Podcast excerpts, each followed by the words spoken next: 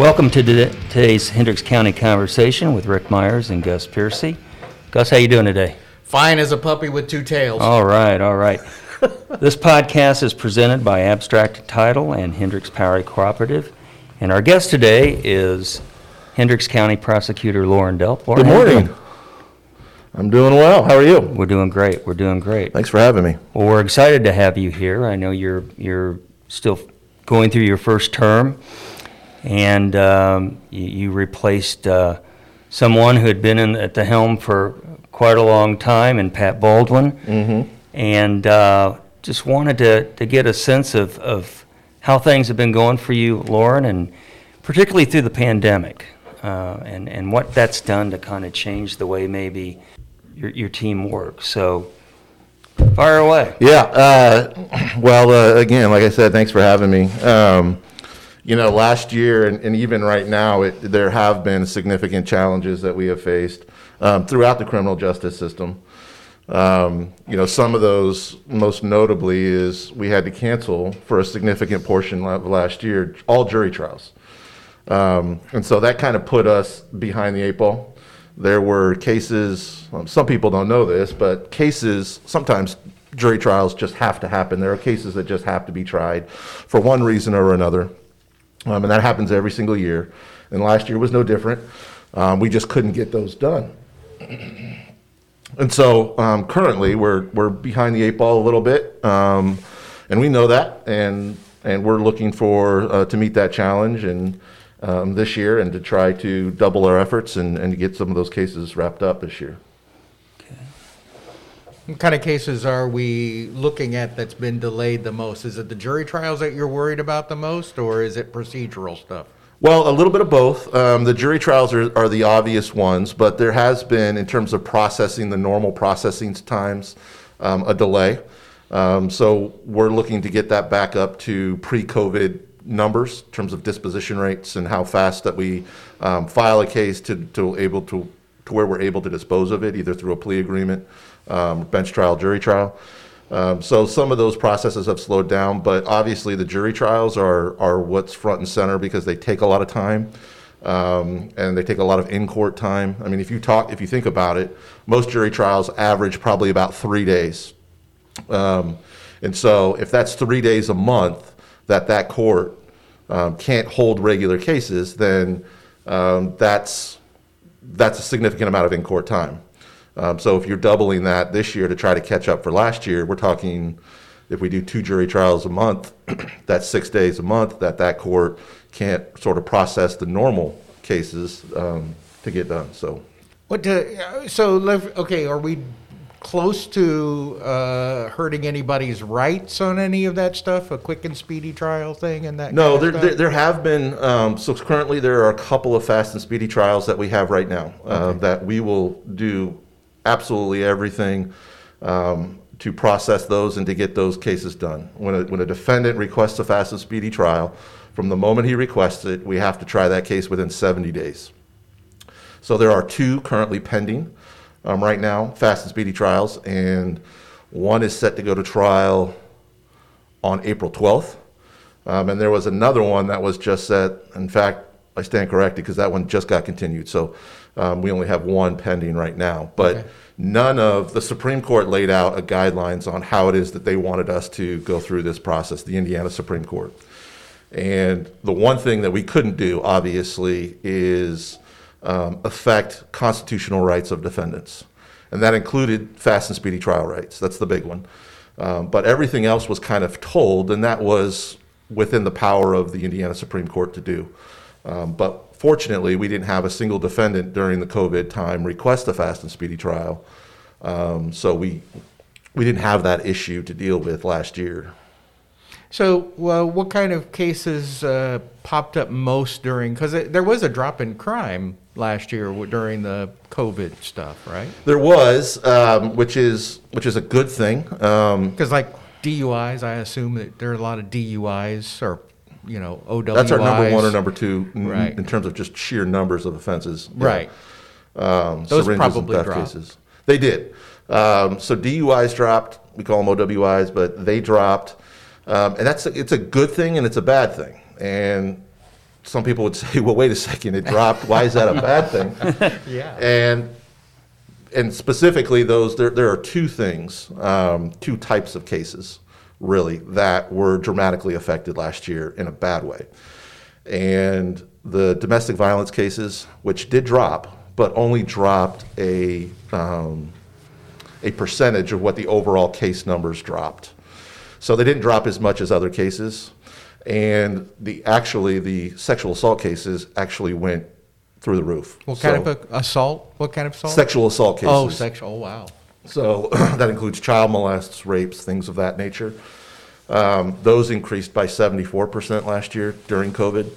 And domestic violence cases only decreased eleven percent when we saw an overall reduction of twenty-seven to twenty-nine percent last year in criminal case filings. And then why I say that it was sad is, or something that's not as good as we would have liked to have seen it, um, is because in the, especially in these types of cases, how these cases get reported most generally is that it comes through social interaction, or at least a significant part of these cases get reported School. that way. Schools, churches, neighbors. You know, if you have somebody that's involved in that situation, um, and a woman shows up and, and their friend doesn't see that something's just wrong, right? Or they see injuries and they question and they say, you know, Susie, why is it that I, I, I just see, what? how is it that you have this bruise on your face, or why are you acting this way? And then that leads to a disclosure, and then it leads to eventually a report. Well, when we were all socially isolating, those interactions didn't happen as frequently. And not only that, we were isolating lots of times with our abusers. Um, and so when we saw a reduction in the domestic violence cases of eleven percent, we really knew that many of those cases went underreported, so that they are still happening. And there has been some national studies that would support this too, is that when it was it was still happening, um, but they weren't being reported as much or as frequently as we normally would. Um, so not only did they were underreported, but there were likely even more instances than than we had in in two thousand nineteen. So the domestic uh, violence went down only eleven percent? Only eleven percent when compared overall to, compared to twenty-seven to twenty-nine percent of overall case filings. Right. Um, especially misdemeanor case filings. So that includes your your O W Is, your simple thefts, those types of things. We saw a dramatic decrease um, in those cases, but domestics did not track those um, the level of decrease that we saw overall. Wow. Lauren, what uh, you know when you came into this job, it, what was one thing that surprised you? Well, that's a good question. Um, you know, well, you worked before. Yeah, you no, worked I in, the, in so, the department before, but you were trying cases. Right. You're probably not doing so much now. I, I'm, I'm certainly doing less than I was before. So I was a deputy prosecutor for uh, thirteen years before I became the elected prosecutor. And my job before I became the elected prosecutor is I handled major felonies, and, and many of those major felonies that had to go to trial. So I was averaging four or five trials a year.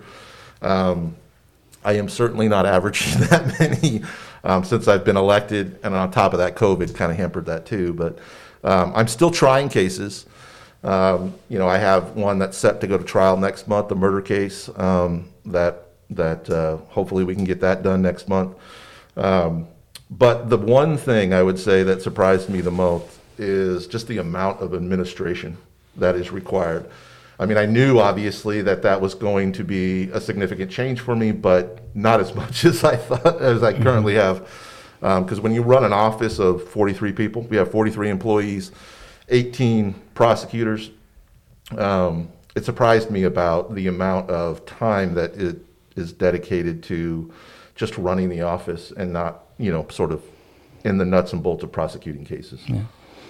And I think that's probably pretty common when you move into an administrative role. You don't realize how much paperwork and all yeah. that kind of stuff is is and entailed time, with it, and know. the time consuming and everything. So, yeah. um, so uh, give me an idea of give me an idea of the cases that uh, were put off. I understood that the Like some counties didn't take as many people to jail in order to reduce COVID. I'm not sure that happened here. Were you aware of that? And they called them, they called it long forming, where they like give them a piece of paper, yeah. like a ticket that says, okay, you did have marijuana, mm-hmm. but we can't put you in the jail because. Right. Um, so the long, it's, it's, we don't use that vernacular here in Hendricks County, but it's basically summoning people in rather than arresting them. Sure. Um, and the sheriff did a great job at that. And, you know, from the very onset, from the very onset of, of COVID, we as department heads and elected officials within the law enforcement community got together and said, you know, how is it that we're going to treat these things? What what are we going to do? Um, and the sheriff, being in charge of the jail, um, had some major concerns about the population in the jail and trying to get that down to a manageable number in the event that someone in the jail contracts COVID, and then he didn't want it to spread, um, all of those things. So there was very much a push to put it on the um, enforcement side, the guys that you see in the marked cars and driving oh, around, yeah. mm-hmm. um, to when possible. Sometimes you, it's just not possible, but when possible, if you could defer to a summons versus um, an outright arrest, um, that would both help the jail staff, it would help courts, those types of things. Um, and we kind of got together, and, and uh, when I say got together, there was streams of emails and stuff. We weren't all together and, you know, Right. not socially distancing, right, right, you know. Right. Um, but yeah, so I mean, we kind of, you know, did that, and, and, and Brett or Sheriff Clark took the lead on that because he had some concerns about the jail. Um, but ultimately, I think we did a fantastic job as a law enforcement community in, in getting through this. I mean, we're still dealing with, there's light at the end of the tunnel, but we're still dealing with some of these effects. But last year we did a really good job on um, sort of mitigating those those um, types of things.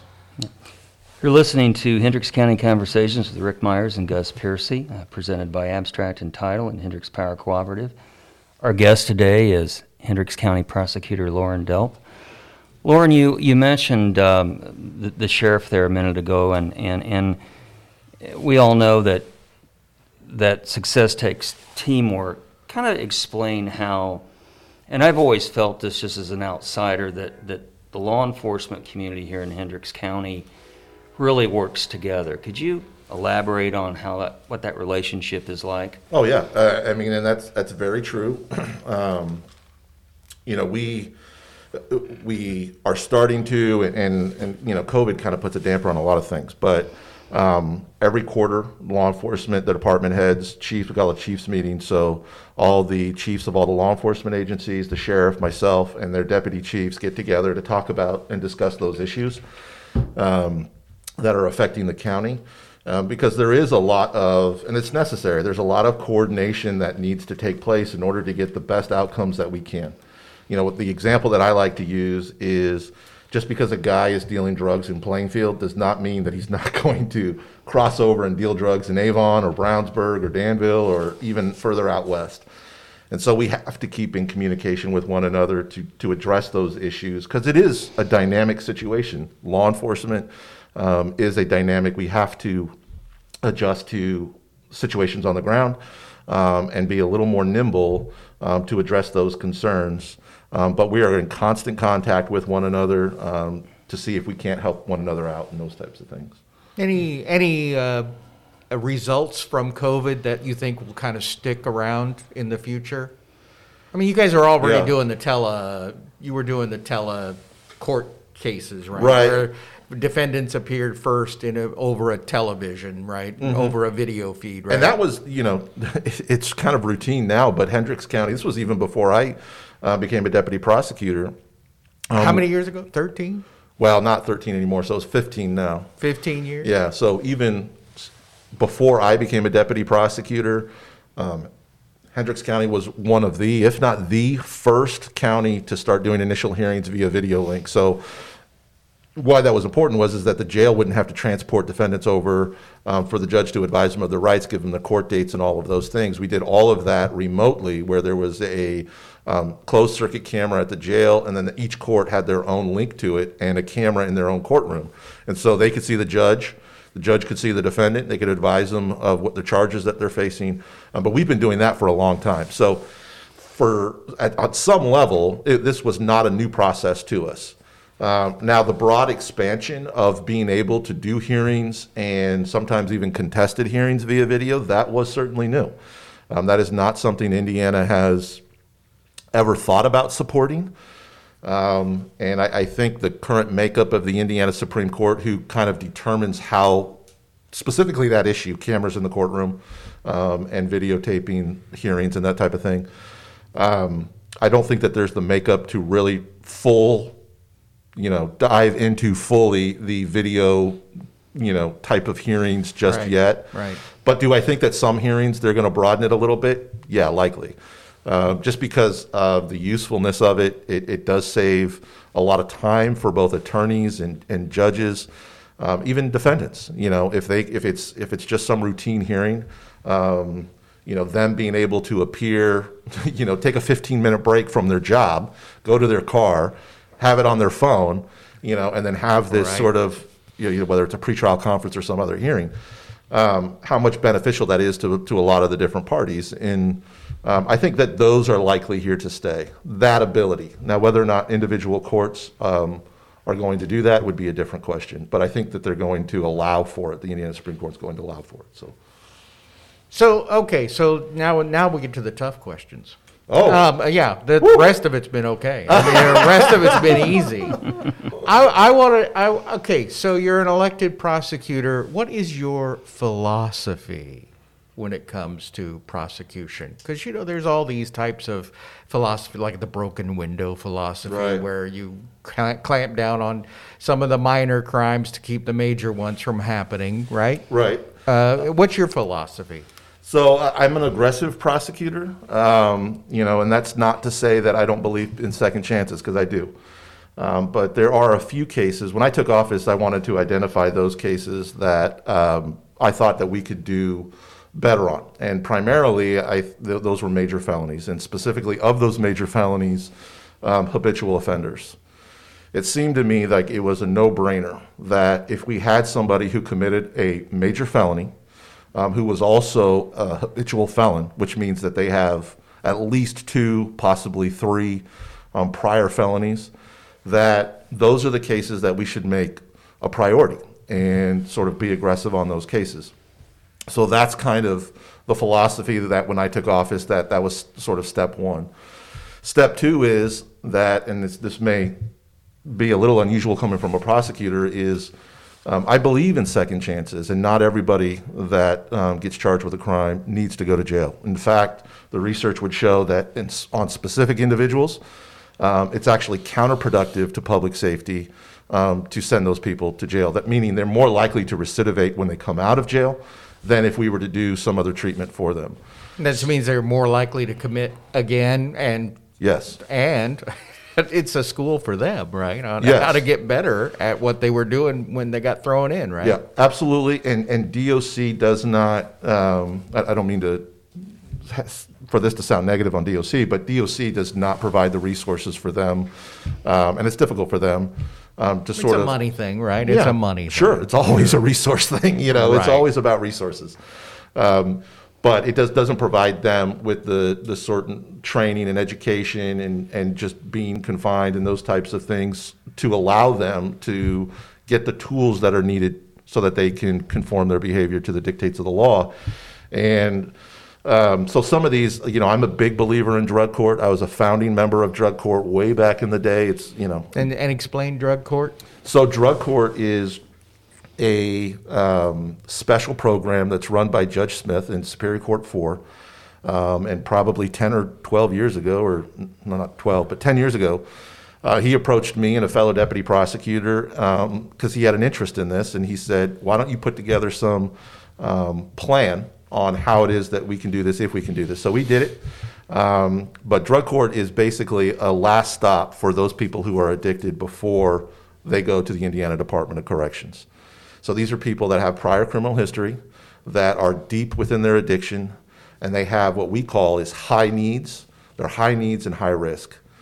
Um, so what they do is it's a two-year program that they meet with the judge every single week. They get tested, drug tested, multiple randomly, multiple times a week, um, and they go through a series of phases.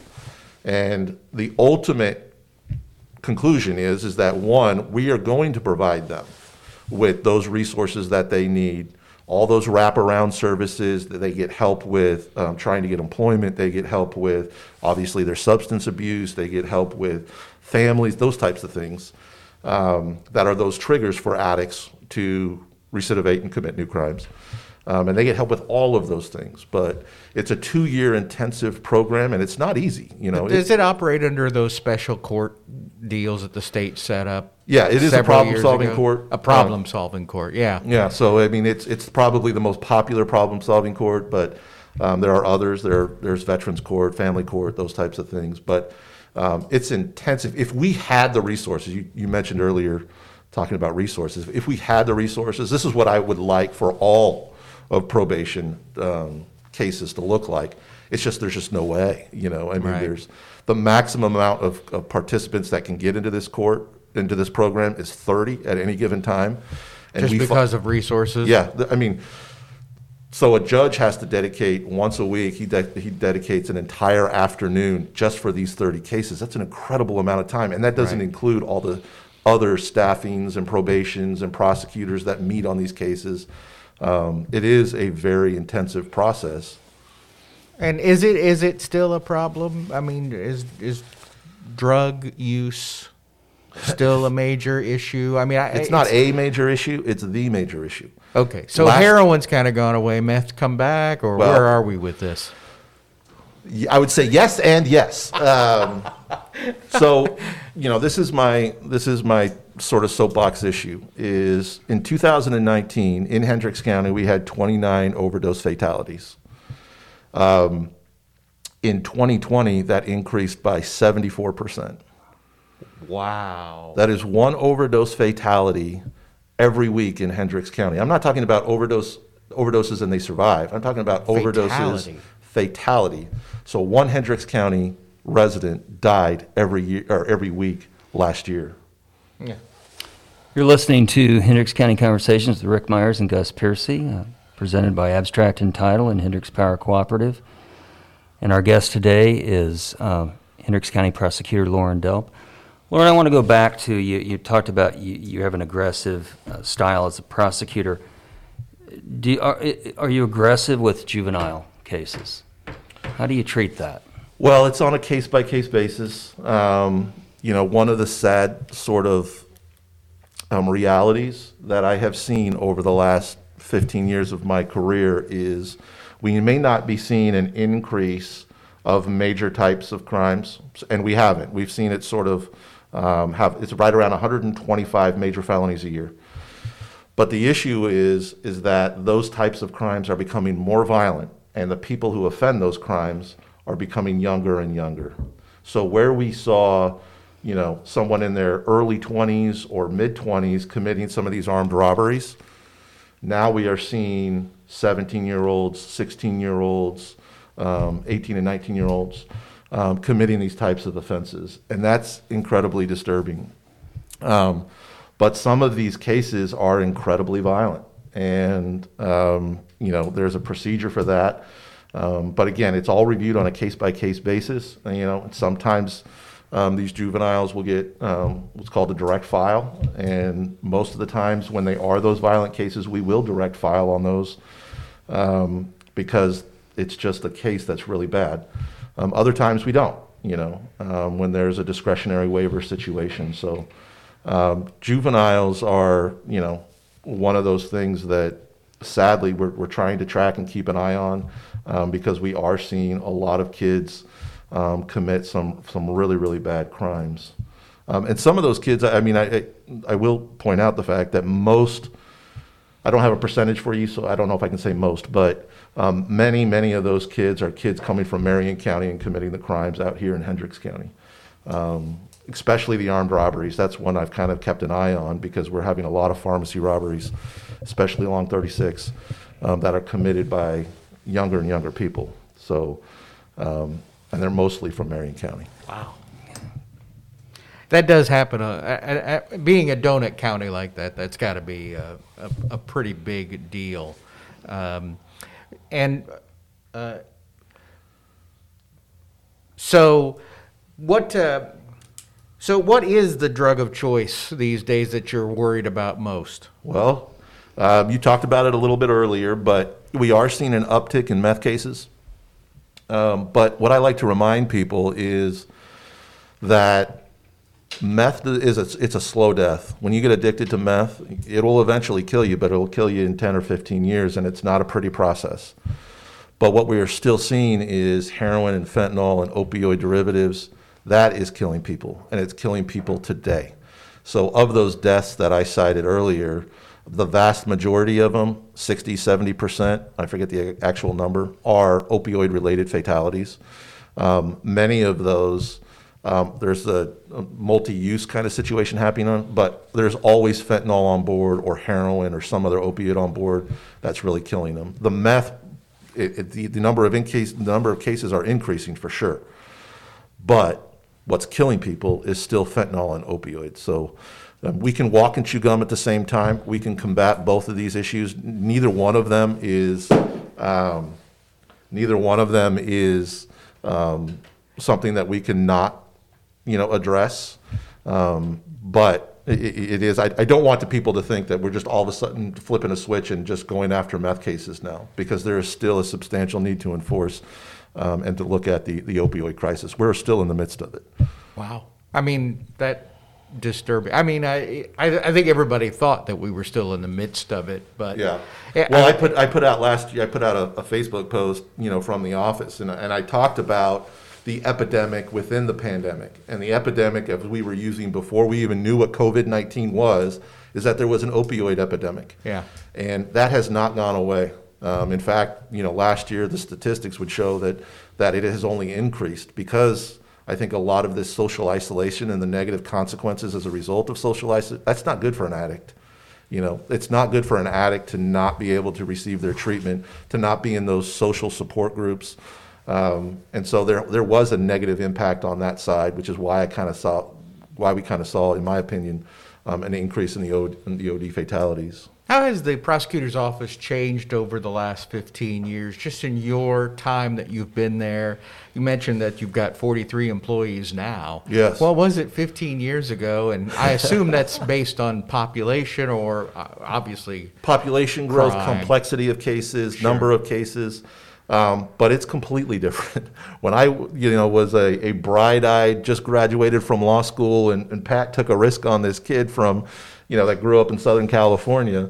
Um, I walked into an office where there was only eight. There was just eight of us, deputy prosecutors. Wow. Um, and we were in, you know, at the time, we were in the courthouse, and we were stacked deep. You know, I shared an office at one point. I shared an office not very much bigger than this room, yeah. That with two other deputy prosecutors. And that had some challenges, to be sure. If you're on the phone and, you know, it's, you know, you got two other people that are on the phone. Um, but we did through it. I mean, I mean it, so the county has grown. Our office has grown for sure as, as the needs have grown. Um, but it is a completely different look. You know, we're no longer in the courthouse. We got, we got kicked out of there because they expanded yeah. two extra courts. Um, How many court. courts are there now? So there are six. Five superior courts and circuit court. Okay. Um, but in two thousand seven, um, we added the two most recent courts, um, Superior Court four and Superior Court five. And so they needed room. And so low man on the totem pole gets kicked out. And so that was us. Right. And so we moved across the street. And it's funny that you talk about the things that have changed, because I get some prosecutors that weren't around in those days start complaining about space and not having, you know, this and that. And I said, hey, look, it, if you're not sharing an office with two other deputy prosecutors, then you're doing pretty good. And you walk to school. Yeah, up hills both right? ways. Doggone right we did. You're right. So, yeah. Well, it's just interesting. I mean, it's not necessary. It's a population thing more than anything, right? I mean, it's not necessary. Oh, yeah. There's more crime, mm-hmm. obviously, to take care of, but it's still a population thing. You're going to have so much crime per the population. Yeah, uh, you know, and, and all of that is dependent on on the type of population that is, and um, those types of things. But yeah, I mean, overall, because of the dramatic growth over the last fifteen years of Hendricks County, I mean, I don't think we've got the the twenty twenty data or population statistics from the census yet. But, right. Um, you know, I wouldn't be surprised, and I'm kind of telling people, I was like, we're going to be over one hundred eighty thousand. You know, I mean, we're going to be, we're already a top ten county. um, and we're going to be move up a, a couple of rungs, I think, um, probably to, to number seven. What do you um, think? It'll be more courts? I mean, I know that's a. Do you know how that? What is that? Some sort of formula through the Supreme Court? Yeah. So the Supreme Court has a formula in terms of how many. So each court and each types of case has a assigned number. So if it's if it's a small claims case, it gets assigned a specific weight. Um, and so they tried to average if it's a level one felony, which is the highest level other than murder. Right. So that gets a bigger number. You know, because it takes a lot more time in court time to deal with those more significant cases than like a small claims case. And so they have that scale. And when the numbers start to get out of whack, um, then they start looking at added uh, adding courts. And we do, I, I should mention, we do have a, two magistrates as well. So we have six courts, but eight judges. Okay, so how much time do you think is spent in a in a in a court? I mean, how much time is there court cases actually being tried? Being and tried? It, yeah, like eight hours a day, twelve hours a day. Is there is there night court? is the, you no. know, I mean, how how how is that going to change? Um, you know, I well, I, I don't know exactly how how it's going to change in, in terms of COVID nineteen. Is that what you're asking yeah, about? Yeah, I, I guess as as as we increase in time, because I'm assuming then you're going to say pretty soon that you need more deputy prosecutors to handle the large. Influx. Right. I, I mean, we are we're, we're doing pretty well right now, but I mean, I'm not a fool. I mean, that will be on the horizon eventually as we grow. Um, you know, we're, there's going to be needs that are going to need to be addressed, and and you know, there's a certain threshold. If we had resources, unlimited amount of resources, then you could virtually eliminate crime. But that's because you're going to have a cop in front of every house, and that's just not reality. Um, and so it's really talking about compromising. How much can you deal to meet the needs, and and so. They're with increased needs. You're going to need additional prosecutors. You're going to need additional courts. Um, but I, I would think that in the next few years, what I mean by that is four or five years, that you'll you will find a need um, for an additional court, um, just because of the population growth and the types of cases that we have. Um, so hopefully that answers your question. Yep. You're listening to Hendricks County Conversations with Rick Myers and Gus Piercy. Presented by Abstract and Title and Hendricks Power Cooperative. Our guest today is Hendricks County Prosecutor Lauren Delp. Lauren, uh, as we wrap this up today, and we appreciate you uh, being with us, and, and uh, you, you've done just, at least in our eyes, a, a fantastic job uh, as prosecutor. I'm going to give you an opportunity for open mic. Is there something that we've not asked you uh, today that's on your mind that you think folks listening would uh, would like to know? Yeah, you know, it, it really, you know, my heart, um, and thank you very much for this opportunity. One of the things I um, am trying to instill is um, better community involvement. You know, when I ran for prosecutor, there were times where I would ask people if they knew what the prosecutor did. And they, they kind of knew it was law enforcement related, but they didn't really know. You know, what a prosecutor did. And so part of my job, I think, is getting out into the community, doing things such as this to inform them of what what what we do on their behalf, because it's really about serving them. Um, but the thing that I would say that I'm most passionate about, and what I, fifteen years ago when I began my career, it seemed like these cases would just jump out at me, and I would take an, an special, uh, special interest in, in these types of cases, and that's victims' cases. And currently, when we see um, sexual assault cases, and that includes child molest cases, um, jump up seventy-four percent. Um, that's incredibly traumatic. You know, that's a, that's a, that is a bad statistic.